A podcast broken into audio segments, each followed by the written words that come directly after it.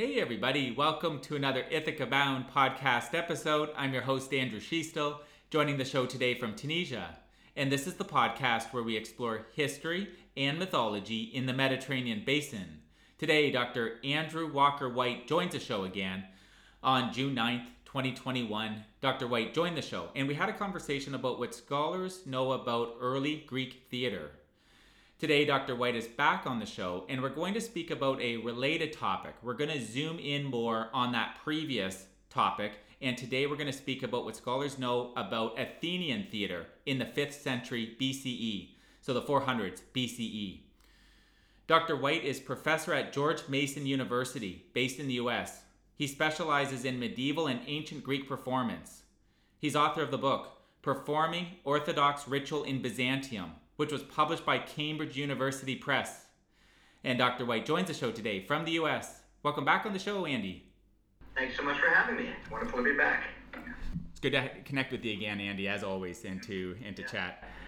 So when we did a little bit of correspondence back and forth and connected about the conversation that we're having now, we wanted to approach the conversation from a century perspective we wanted to approach the conversation from a century perspective, and I had asked you what you felt was the prop the best century to come from with this topic in terms of when there is enough evidence in the records to have a constructive conversation that's going to last at least 30 minutes and and go to up to up to an hour just shy of an hour. And you had made the suggestion that when talking about athenian theater in the fifth century BCE, or, or rather, let me let me reframe that because I kind of just answered it. but you know where I'm going with it. You know where I'm going with it. So yeah. you made the suggestion that the fifth century is where uh, it would be a it would be a, a, good, a suitable spot to have the conversation today. Why did you make the suggestion for this topic to to uh, talk about the fifth century BCE versus earlier? Well, it's it's the century that is the most fondly remembered. It is the one that is most carefully curated, um, and it's I mean, really, it is it is the century that defines tragedy and comedy for us. Um, just about everything that we have. Uh, in terms of just defining what a Greek tragedy is like, what it's about. Um, it comes from the playwrights who flourished during the 5th century BCE. And the um, uh, and the same thing goes for a particular brand of comedy, a more raunchy, earthy, politically oriented brand of comedy that is very much associated with the 5th century BCE in Athens. So that there's a little bit of background for the conversation. We'll obviously spend most of the conversation speaking about the 5th century, but so that there is a bit of background and perhaps a juxtaposition, can you generalize or summarize what's known about theater in Athens earlier than the sixth, earlier than the fifth century BCE? Well, you have you have a variety of festivals dedicated to specific gods, and in each case, um, just as you have um, uh, athletic competitions in uh, at Olympia. Okay, the Olympic Games have already been running since the uh, since the early 800s BCE. Now you have musical festivals, and where you have um, instrumentalists, singers, dancers. Uh, you have choral dances that are done in praise of this or that god. Um, if you're familiar with Delphi, the great oracle to Apollo, there's a whole grand festival there uh, dedicated to uh, Apollo's legendary fight with Python. Uh, and uh, you know, so you have a variety of festivals like this, and in in Athens' case, uh, a lot of festivals uh, revolve around the god of Dionysus. And so by the dawn of the by the dawn of the, the 5th century BCE, you've already had uh, a competition uh, in a particular dance form called the dithyramb, which is pretty much the foundation. Uh, and again, uh, the, the standard issue version of the story is that the dithyramb was a very elaborate dance number involving at least 50 men. Um, and uh, or in, in some cases 50 boys. You had competition for male dancers and, and boy dancers uh, at this thing. Uh, it got very crowded. So the stage was huge. It had to be big enough to hold 50 guys dancing in a circle. Um, but the, the competitions got very elaborate, and the competition was fierce, and originality was the key so you everybody knew exactly what you were going to be singing or dancing about. Quite often there was a common narrative thread to all of the dances. Uh, like I said, in, in Delphi, everybody had to write a tune that told the story of Apollo and the Python. Well, you had different stories in um, in Athens. Uh, Dionysus has this bizarre. Uh, well, Dithyramb is a reference to the fact that, that Dionysus is, technically speaking, born again. Um, he's born of a mortal mother, Semele of Thebes, um, but Zeus has to hide him away and uh, gives birth to him again, so to speak um, because um, uh, Zeus's wife Hera wants to kill Dionysus when she gets wind of Zeus's affair with Semele. And so the Dithyramb is, technically speaking, a dance celebrating the, the final rebirth of Dionysus and his entry into the world. Uh, so eventually, this festival uh, develops in you know, the competition gets so fierce that the legendary Thespis, who may or may not be a historical figure, steps out from the chorus and starts to talk to the chorus. There's a back and forth, the beginning of dialogue. Um, so all of this has been established by the dawn of the 5th century BCE, that there is a dithyramb competition, and eventually out of this grows a competition in what eventually is known as tragedy, a tragic competition. Comedy also comes out of this as well. And and so a lot of uh, pl- plays and um, you, mentioned tragedy, comedy. Um, mm-hmm. there's a lot more in the records for Athens beginning in the in the fifth century BCE. Is that yes. right? Mm-hmm, absolutely. Okay, and I can't resist uh, um, plugging a few episodes for everybody listening that is, is re- relevant to, to a couple of the uh, the mentions that Dr. White made there. So Professor Judy Barringer has been on the show a couple times in the past. So there's one episode that we covered ancient Olympia that that was published a couple months ago. I don't have the specific date up, but it's it's findable online. About a week ago, within the last two weeks, we also did an episode on ancient the ancient Olympic Games. And so, as a reference point, we're doing this recording, Dr. White and I, on August 17th, 2021, right now. So that's findable as well. So that's the Ancient Olympic Games. And then also in the last couple weeks, an episode was published with Professor Michael Scott. And we covered in that conversation an overview of ancient Delphi, uh, which was another uh, location that came up in uh, Dr. White's response there. So to create enough uh, background and context, Andy, and then we'll work our way into the details. Can you describe what theater would have been like then in Athens in the 5th century BCE?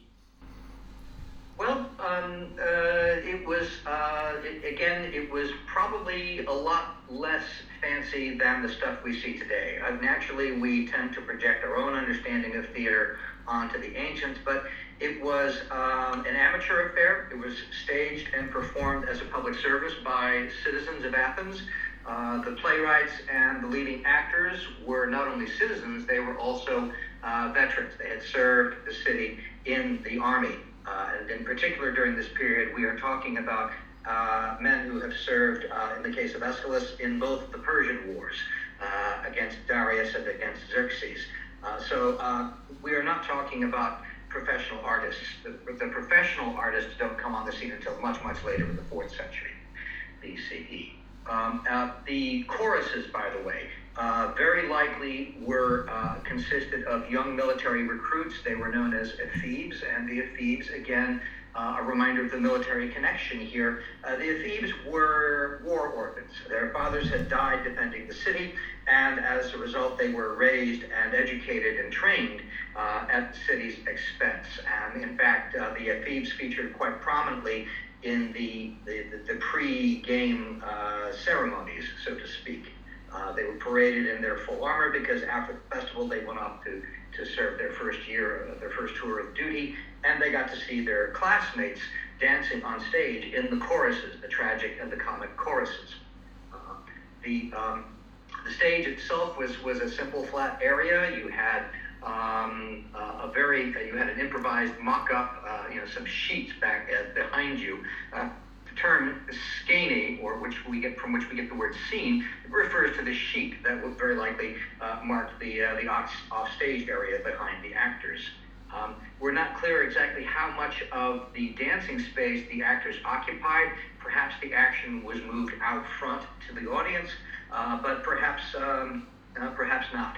Uh, the seating itself was originally uh, wooden bleachers that were set up in the Agora, the the uh, the uh, Athenian marketplace, the downtown area. If you've been to Athens, uh, you know the Agora is on the north side of, of the Acropolis, and the Theater of Dionysus that we know today is pretty much on the opposite side. you, know, you can think about um, you know 11 o'clock and 5 o'clock on your dial. You get some idea of how far they are from each other. The theater um, audience um, remained in the Agora for many years, but then when the bleachers collapsed one year, uh, they decided to use a hillside instead to seat their audiences. Much safer. And since there was a precinct dedicated to Dionysus and a tiny little shed, which they called the temple, um, nearby, uh, they decided to move the theater area to the uh, the temple of Dionysus, uh, and eventually uh, that theater by the by the mid uh, 5th century BCE. The theater gets very very elaborate. Um, uh, an Athenian demagogue uh, Pericles uh, does major renovations, and it gets so big that he actually has to move and and, and rebuild uh, the temple to Dionysus that it was originally designed for. So um, it's it's um, it's a relatively simple affair. You had costumes, you had masks. Everybody wore masks. Uh, and um, again, that creates a very interesting dynamic for actors. If you know anybody who's performed with masks, it's a very different sensation. Uh, you have to rely a great deal more on your vocal, your vocalization. You have to rely a great deal more on your body um, and your posture to communicate a character. Uh, so it's it's um, it's a very interesting mix, but it's very, very different from what we think of today as traditional theater, and certainly very different from what we think of as traditional tragedy. Yeah, just as you describe describing the um, the dynamic of a mask, that actually is an interesting thought. I can understand why that would bring a new uh, perplexity and challenge for the actors. The the um, the agora you mentioned a, a few different ag- agoras, and I'm I'm, I'm curious. I, don't have it up on a map, so I can't give very specific di- di- uh, directions. But in uh, you might know which one I'm speaking about, um, and I'm curious if this agora, if you know if it was used for theaters, but it is the uh, I'm going to give some kind of general uh, directions in, in Athens. I hope it comes across and, and uh, makes sense. So there is a, um, it's not close to the Acropolis in that it'd probably take about 10 minutes to get to. It so you have the Acropolis, and then there's there's the area that has all the like the the, the, the narrow streets and the the restaurants. You know that area, right? That I'm speaking about. It's it's connected. Yeah, and then on the other side of that. Um, there's there's a common day agora that has like a train station, and then you're get you're getting really close to that one strip that has a lot of retail um, stores on both sides. Do you know if that more modern day agora was ever used in, in ancient Greece for theater? Well, it's interesting because that, that is the place where the Romans built their agora. So you have a Roman agora, which is right there where you're speaking of. There's the, it's the neighborhood known as the Plaka. It's a pedestrian district. Uh, the Monastiraki train station is right there. Um, but it's the Roman agora. It has the Temple of the Winds uh, and stuff. Uh, it also has the Great Library of Hadrian, which of course isn't so great anymore. But yeah, the Romans built their agora sort of at the 12 o'clock point on the clock. If you were looking over over the Acropolis, the Roman Agora is at 12 o'clock. The original Agora is more like 10 or 11 o'clock on the dial. It's a little bit to the west of the Roman Agora. Um, and then um, directly directly south of, of the Acropolis is where you would have the sacred district of Dionysus and the theater of Dionysus some of the those other agoras then that were in existence in the period we're speaking about are they around today? Like could could people go and visit them? Yes uh, well yeah and in fact both the greek and the roman agoras are open for for business. Um, the roman uh, agora gets uh, its share of foot traffic. Um, and again um, one of the reasons i mentioned the uh, the grandstand the wooden grandstand in the greek agora um, for the original uh, competition is that they've actually found uh, what they believe to be the post holes, where they would, you know, the support beams that held up the grandstand. They think they've identified them. Uh, the archaeologists, you know, the archaeological team there has identified a number of spots where the audience is very likely situated for their performances. The agora that I was describing, um, and then you, you, you said that that sounds like the one that was built by the Romans. I think we might be we might be speaking about different spots, which is perfectly perfectly okay. Um, but there's this this one I don't think has like traditional like seating like it wouldn't it wouldn't have the feel of an archaeological site. I, I remember it so vividly because walking distance about 50 meters is phenomenal shawarma. There's there is uh, or or rather not not shawarma i'm in uh, i'm in t- uh, tunisia tunisia right right now so that that's on my mind. The, the euros yeah but it has phenomenal phenomenal souvlaki um, there so so, so I, I, I actually whenever i'm in athens i eat at that place uh, the souvlaki's there quite a bit. Um, yeah.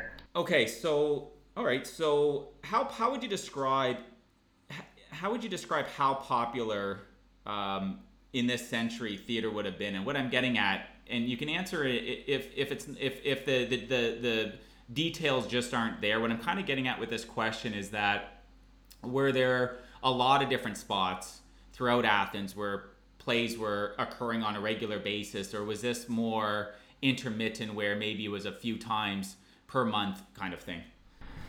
Well, the the, the uh, distinguishing feature of the Dionysia is that it was it was held once every year, um, and it was very highly anticipated. Um, everybody who was anybody went to the show, um, and uh, the after show parties were very were, were famous, if not notorious. Uh, uh, you know, Plato wrote, later wrote a dialogue called the Symposium about an after show party during one of the Dionysia.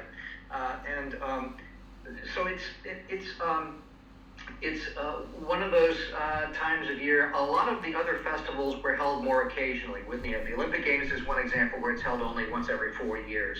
Um, but uh, the important thing about um, the Dionysian festivals, there are other festivals, the Lenaia, which is uh, another Dionysian festival where plays were performed. It was held every year, but it was held in the off season, so to speak, and it was primarily designed for a local audience. Uh, the thing that distinguishes the Great Dionysia that we're talking about today is that it was essentially an international festival. Um, the sea lanes were open. It was held uh, in the springtime when anybody could come to Athens and watch the shows. And uh, by sheer coincidence, um, all of the uh, all of the merchants set up their, their tents and made brisk business with the, with tourist trade uh, during this time as well. In fact, and half half the fun of the Dionysia was uh, was the marketplace, and uh, there were actually uh, regulations about how to conduct yourself during the Dionysia. You couldn't gouge your customers just because there was a show on, things like that. Is there an earlier festival that scholars are aware of, to, to your to, to your knowledge, when it comes to theater? Um, well, again, um, we have a number of them. I was just, it's funny you asking that because I'm leaping through um, uh, the, the standard text for this is uh, The Dramatic Festivals of Athens by Sir Pickard-Cambridge. And he talks about um, a couple of related festivals, the An- Anthesteria, the Lenaia, the Rural Dionysia. These festivals were uh, were annual again, uh, but and they revolved around Dionys- Dionysius again. So it was all um, all on the same theme, but um, different times of year. Uh, I you know so as, as far as I know, uh, they were held annually. But it's it's one of those things where um, all of these festivals complemented each other, and the fact that the Great Dionysia featured both dithyramb and tragedy, uh, you know, both dithyramb and theater, um, tells you that uh, the Great Dionysia in some ways was the ultimate uh, the ultimate uh, venue. You can think of the lesser festivals that I just mentioned, sort of like off Broadway or the trial run out of town. Okay, if the shows succeed in those venues, then you can raise them um, for uh, the, the Great Dionysia itself. It's good for prime time, so to speak. And I want to clarify how many days did the festival run for? And and, oh, and, and then uh, and then and then uh, the, and the second part of that question, I guess it's kind of a second question, but it'd be easy for you, Andy, to tackle in the same response. was there regular uh, plays occurring in Athens when the festival wasn't occurring? Well, there was only one venue that was the Theater of Dionysus in the precinct of Dionysus. And um, so it was, you know, the, festival was focused on performances there. You had days devoted to the dithyramb competition, one day for the men to compete, another day for the boys. Uh, Athens at that time had been divided into 10 districts uh, or demes. Uh, and so each deme provided 50 men and 50 boys. You know, they had their own home team, so to speak, to compete in the Dithyrambic competition. And once that was over with, you then had the tragic competition, um, and that again, each uh, tragic playwright got um, a whole day to themselves. Um, three tragedies, and then uh, a comic skit, a satyr play at the end of the day. Uh, then you had one day and one day only devoted to uh, the comic competition.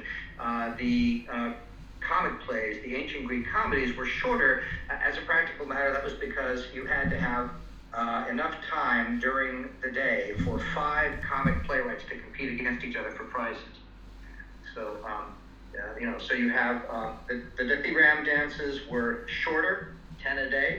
The tragedies were longer form. Um, you could spend an entire day sun to sundown watching uh, an entire four-play cycle by uh, by the by the tragedians. And then uh, to wrap up the festival, you'd have um, five comedies in the space of one day. So was it a what's that? Three days? Two days?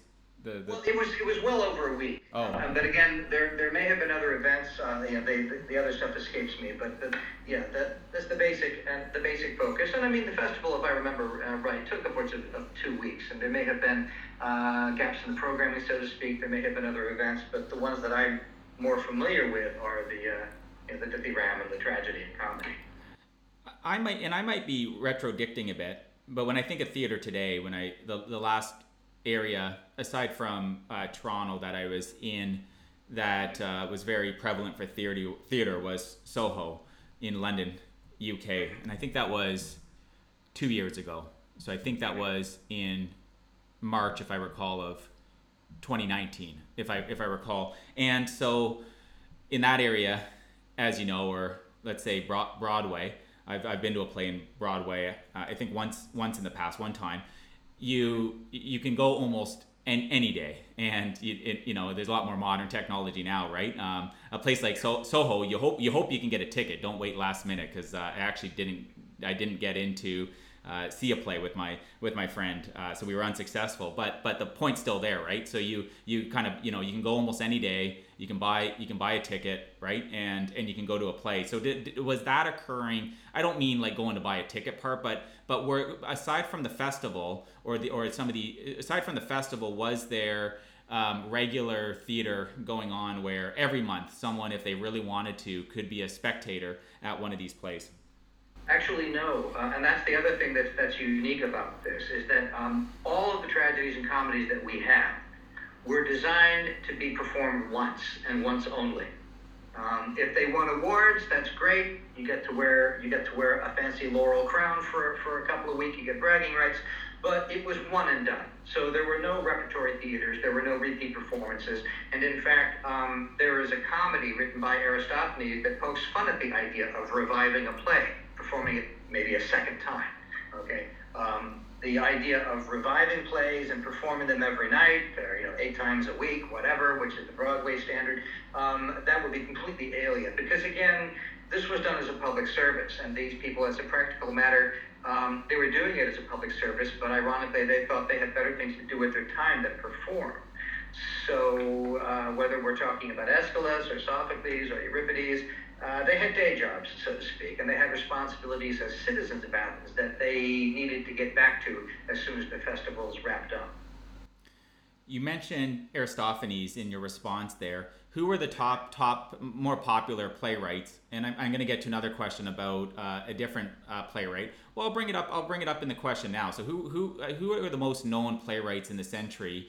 The let's say three to it's kind of a leading uh, i kind of know the answer to this because we did an episode. I just want to put it out there. I don't want to act like it's a totally un you know like i really don't know the know the answer but i want to get i want to get the question in this this episode. So who are the more popular playwrights? But but a question that i i didn't ask in the last episode that i also want to ask and we can make it part of this uh, question or questions is is there also a playwright that you believe doesn't get as much exposure as that person should well, the, the, difficulty is that we know so little about the others. We have passing references to them. If we're lucky, we get a snatch or two of a speech here and there. And the, the, the, frag, the, the tragic fragments, the comic fragments, it's, it's hard to make head or tail of them. It's really hard to assess their value, their aesthetic value, or whatever.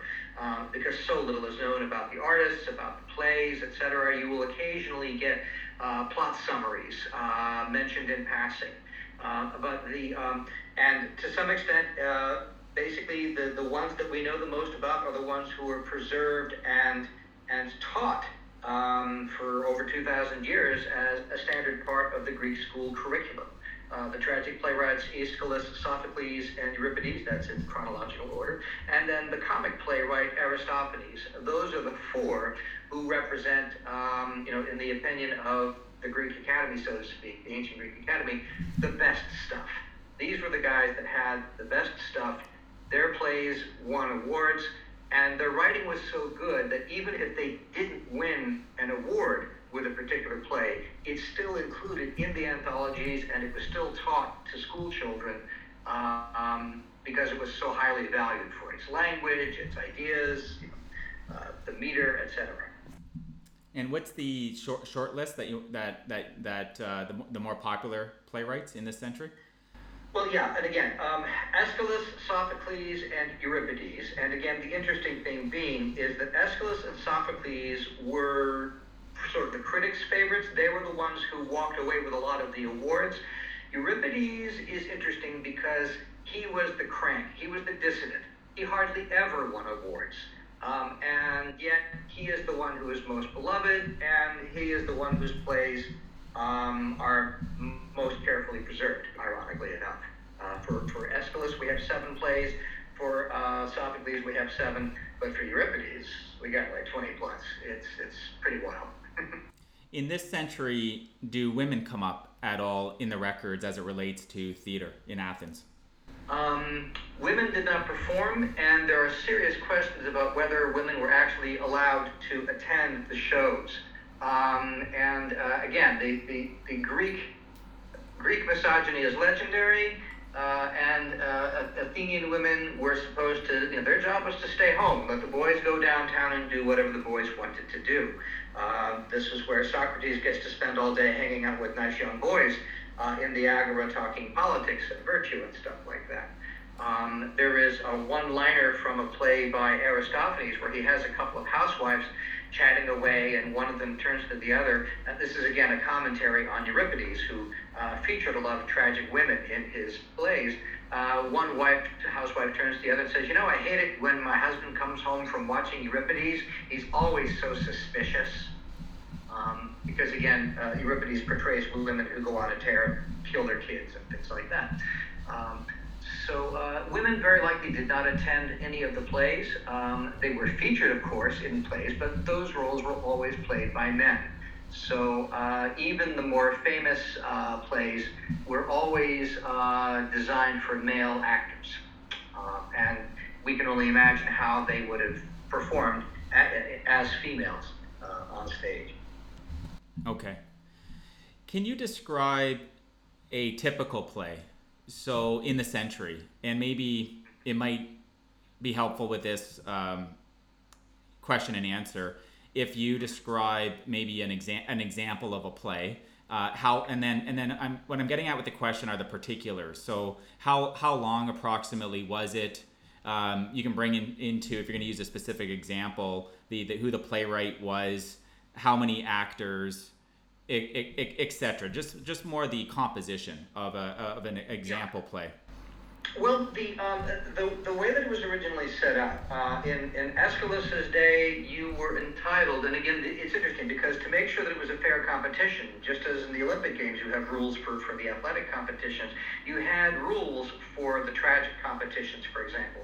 Um, you would submit your play to uh, the authorities. If the authorities approved the script, then you hired somebody to uh, to pay for the production, basically. And um, the uh, Aeschylus was limited to having two actors, two speaking roles. Okay, in addition to the chorus. Uh, Sophocles was able to work. Sophocles and Euripides were able to work with three speaking roles and a chorus. Okay, so you can have three actors under Sophocles, only two under Aeschylus, and those are the boundaries within, within which you have to work. Um, with comedy, it's a little bit different. Uh, again, ironically, the choruses for comedy, uh, if anything, were larger than the choruses uh, for tragedy, but I'm not sure what uh, Aristophanes would have done with the extra guys dancing around on stage. the last time we spoke, you had mentioned either largely or entirely in in the early period, the early days with theater, playwrights weren't paid. Um, it was a it was more of a gratis type model. They obviously there's obviously a lot of you can tell there's passion there, um, um, but uh, there wasn't a model of there wasn't like a an income stream that uh, we would know today, which you sell tickets and then someone shows up, right? Um, but yeah. you did you did mention, and I and I can't remember if it was in the context of the early period, but you did mention benefactors. So it, when we're talking about this century, is it known if there was any benefactors? A more common term would be a, a sponsor, for for instance, right? Um, is, is it known if anyone or or um, it might be a bit anachronistic, but but I think the concepts there, if any companies were um, were paying for these um, for these plays. Uh, absolutely. Um, and in fact, um, you know, if you think of, you know, the, the, the Tony Awards, the Juno Awards, whatever, um, uh, today we award the artists, and the producers, the money guys, are standing upstage behind the artist as the artist clutches the trophy, right? Um, in Athens, it was the exact opposite because it was the producer, the, the, the chorus funder, who got the accolades. And in fact, there is a monument just uh, not just a couple blocks away from the Theater of Dionysus in Athens, in the middle of the Plaka, uh, that that uh, memorializes one of the one of the benefactors. So um, imagine, um, you know, one of the great producers uh, getting the plaudits and actually getting to memorialize themselves, you know. In marble, uh, you know, there was a whole uh, there was a whole monumental street where um, producers got to, you know, praise their own efforts um, you know, thanks Euripides, I can put the statue up with my name on it. It's that kind of thing. Okay.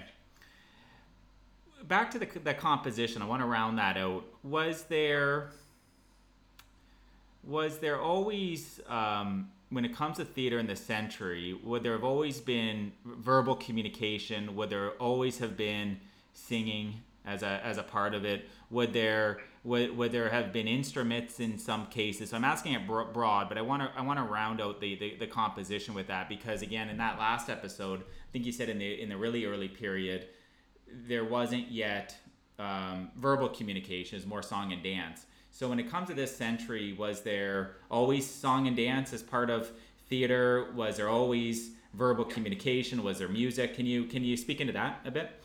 Yes, exactly. I mean, tra- tragedy in its in its in its uh, more or less uh, fully developed form um, featured a variety of different uh, elements. You had song and dance. Um, you had arias, the equivalent of arias, uh, by the uh, by the solo performers. Again, the actors. Uh, you also had um, pieces of spoken dialogue. Um, and uh, it was uh, it usually involved a variety of meters. There were different metrical uh, patterns used in the course of a single play, in addition to you know the music and stuff. And the musical accompaniment uh, varied. Um, there is evidence that uh, Aeschylus, for example, might have worked with a kithara, sort of a guitar. So, uh, you know, Aeschylus's choruses would have sung and danced with power chords, you know, sort of a, a Greek Pete Townshend or whatever, stroking, stroking the strings. But you also had um, an instrument known as the aulos, which is sort of a, an ancient uh, ancient ancestor of today's oboe or English horn.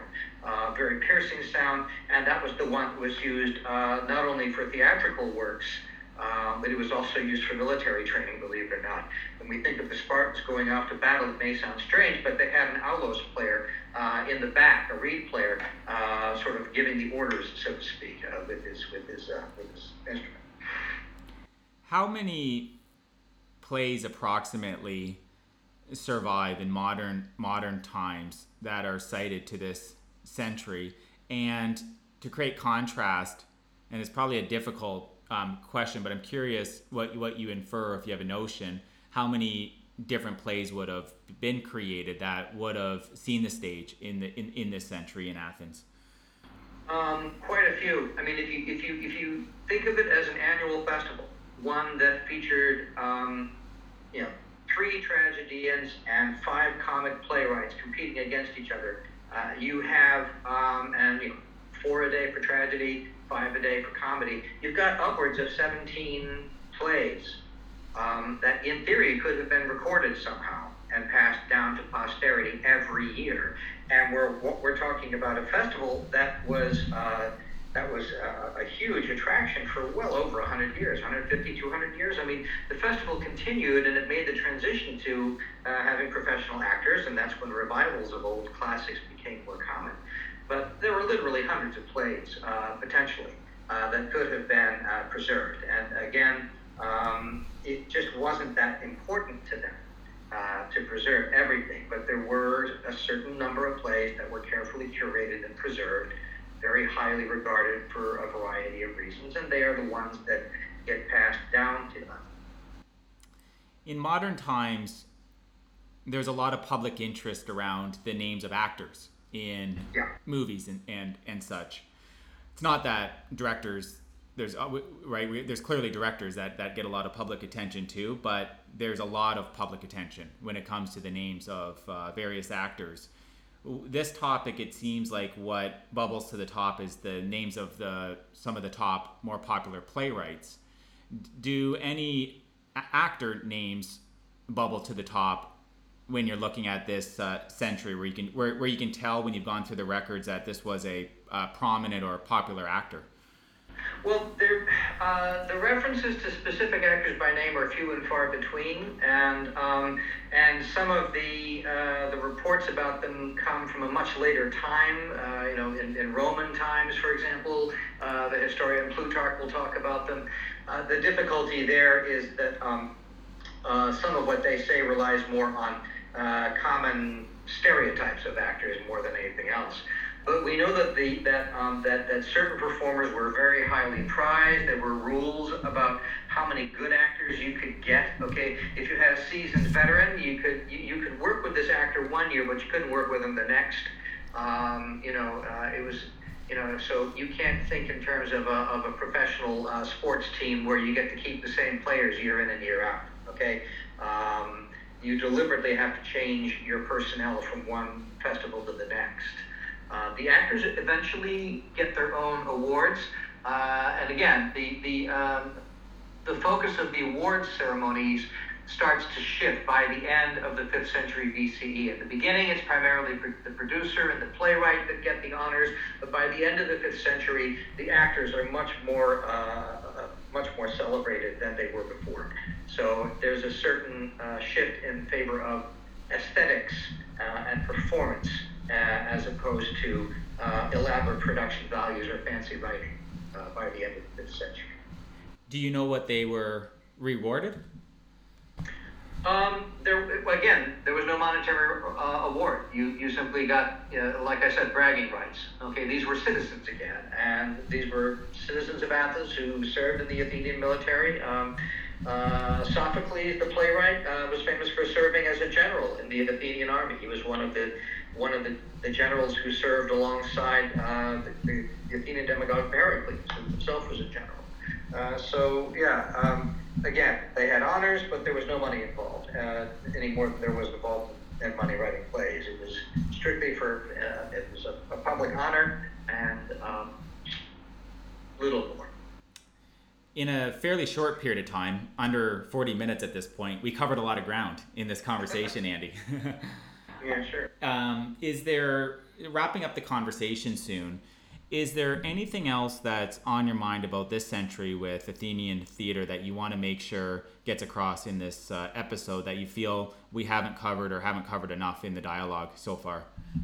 Well, I guess the thing that I would like to emphasize, and it's uh, mainly because it's it's it's what what I'm working on right now, where my thinking is that we forget the, um, the prominence of the oral tradition during this period. We think of playwrights sitting in their study and scribbling things down. There's a trash can nearby for all the rotten ideas. Understand that in, in most cases, these tragedians and, and comic playwrights, they composed inside their heads. And everything was in their memory locked, so to speak. So when the time came to rehearse, they simply spoke the lines to the actors, spoke the lines to the chorus, and they directed things uh, on, on that score. Everything was transmitted orally. It was only later that somebody said, hey, we should write this stuff down. And there was, by the late 5th century, when people really started to keep an archive of plays, there was definitely a consensus about the stuff that was really, really worth preserving. Um, what happens after that uh, is that these plays are actually taught in schools, and you know, schoolboys and the occasional schoolgirl um, got to memorize and perform these plays, not as you know school dramas like we have today with kids on stage in costumes and stuff. They actually had to perform everything orally, solo. So imagine somebody doing a one-person show. Uh, and again, there are plenty of examples of that uh, in our own day, of one person Shakespeare plays and stuff like that. Really spectacular stuff. Well, kids, thanks to Euripides and Aeschylus, kids uh, got trained in, the, in memorizing and performing the greatest uh, plays of uh, Athens' golden age, 5th century BCE. And it's not within the purview directly of the episode because they're speaking about the 5th century but I am cur- curious. Do, do you know when uh, plays and theaters entered a, an educational school school system for boys and girls to to, to, to learn? Well, we, we know that this is this becomes more formalized and more systematized uh, in the days of Alexander the Great, uh, and particularly in the days of the Ptolemies, Alexander the Great's successors in Egypt. They are the ones who build the library in Alexandria and who uh, keep uh, archives of all the great plays. They specifically requested that Athens provide them with the plays. Uh, and again, it is the collection that Athens sent to Alexandria that becomes the foundation for everything that we know about tragedy and comedy today. Okay. It's always great chatting with you, Andy. Thanks for coming on the show again. Thank you so much. Yeah, it's great to be here. Great to be here. So, again, everybody, the book that I mentioned at the start of the episode that Dr. White wrote, he's author of performing Orthodox ritual in Byzantium. I'll drop a link to it in the show notes on the ithacabound.com's associated subpage to this episode. Andy and everybody listening, as always, wishing you a marvelous journey. Bye for now. Hey again, if you enjoyed today's episode, please subscribe to the podcast, and I wish you a bountiful rest of your day. Bye for now.